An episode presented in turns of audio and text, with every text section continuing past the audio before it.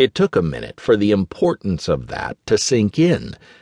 The entire concept of reincarnation wasn't expressed in the abstract, souls return to flesh, as in English. Instead, it was spoken of in terms of people who remembered and talked about living in the past. And not the indefinable past either, but the previous generation. One generation back. How different from the Western hypnotic regression idea of people remembering lives at Waterloo or in ancient Babylon. Brian Weiss himself maintained that he remembered being a Babylonian holy man atop a ziggurat. If you wanted to be able to claim to remember an earlier life, but make sure it would be difficult, if not impossible, to check your memories against reality, remembering a life a century or centuries earlier was definitely the way to go. And that's what was so stunning about these Lebanese cases. They were all so checkable.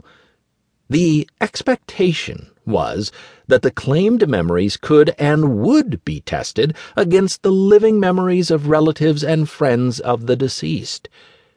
The fact that the words carried this meaning led to the inescapable conclusion that the phenomenon of children claiming to remember recent previous lives had been common for generations. Of course, to many Lebanese, the idea was still news, as novel to them as it would be to most Americans.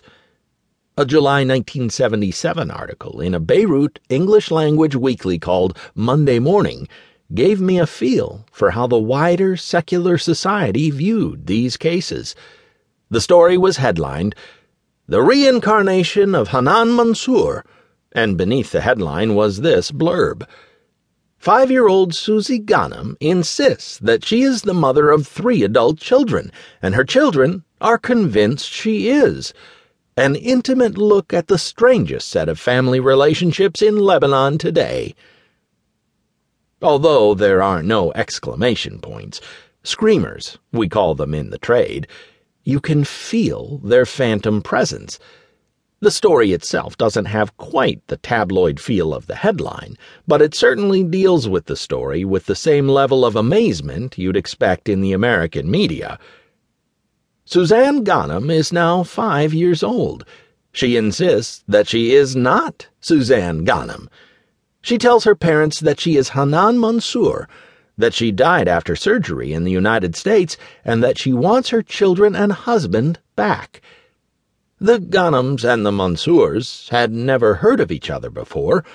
Suzanne, Hanan, however, sought out her children and contacted them, and her children, all adults, are now convinced that their mother is a 5-year-old girl who lives in Shouafat, a southern suburb of Beirut.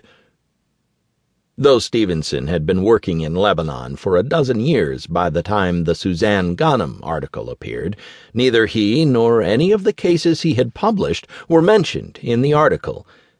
The ignorance, however, was not mutual. Stevenson, who gets many tips from accounts in the local media, saw the article and visited Suzanne in March 1978, within 8 months of the story in Monday Morning. That was 20 years ago. Now the little girl was a 25-year-old woman. "I think Suzanne might have the record for remembering proper names," Stevenson said as he handed me the file from his briefcase over the front seat. From bond paper, yellowed with age, I read the typewritten background material. Hanan Mansour was born in the Shouf Mountains in the mid-1930s. When she was 20, she married Farouk Mansour, a distant relative. A year later, her first child, Layla, was born, followed in 2 years by a daughter, Gelera. By then, Hanan had been diagnosed with a heart condition and was advised not to have another pregnancy. But she failed to follow the advice and in 1962 had another child, a son. In 1963, Hanan's brother, Nabi, who had become a prominent figure in Lebanon, died in a plane crash.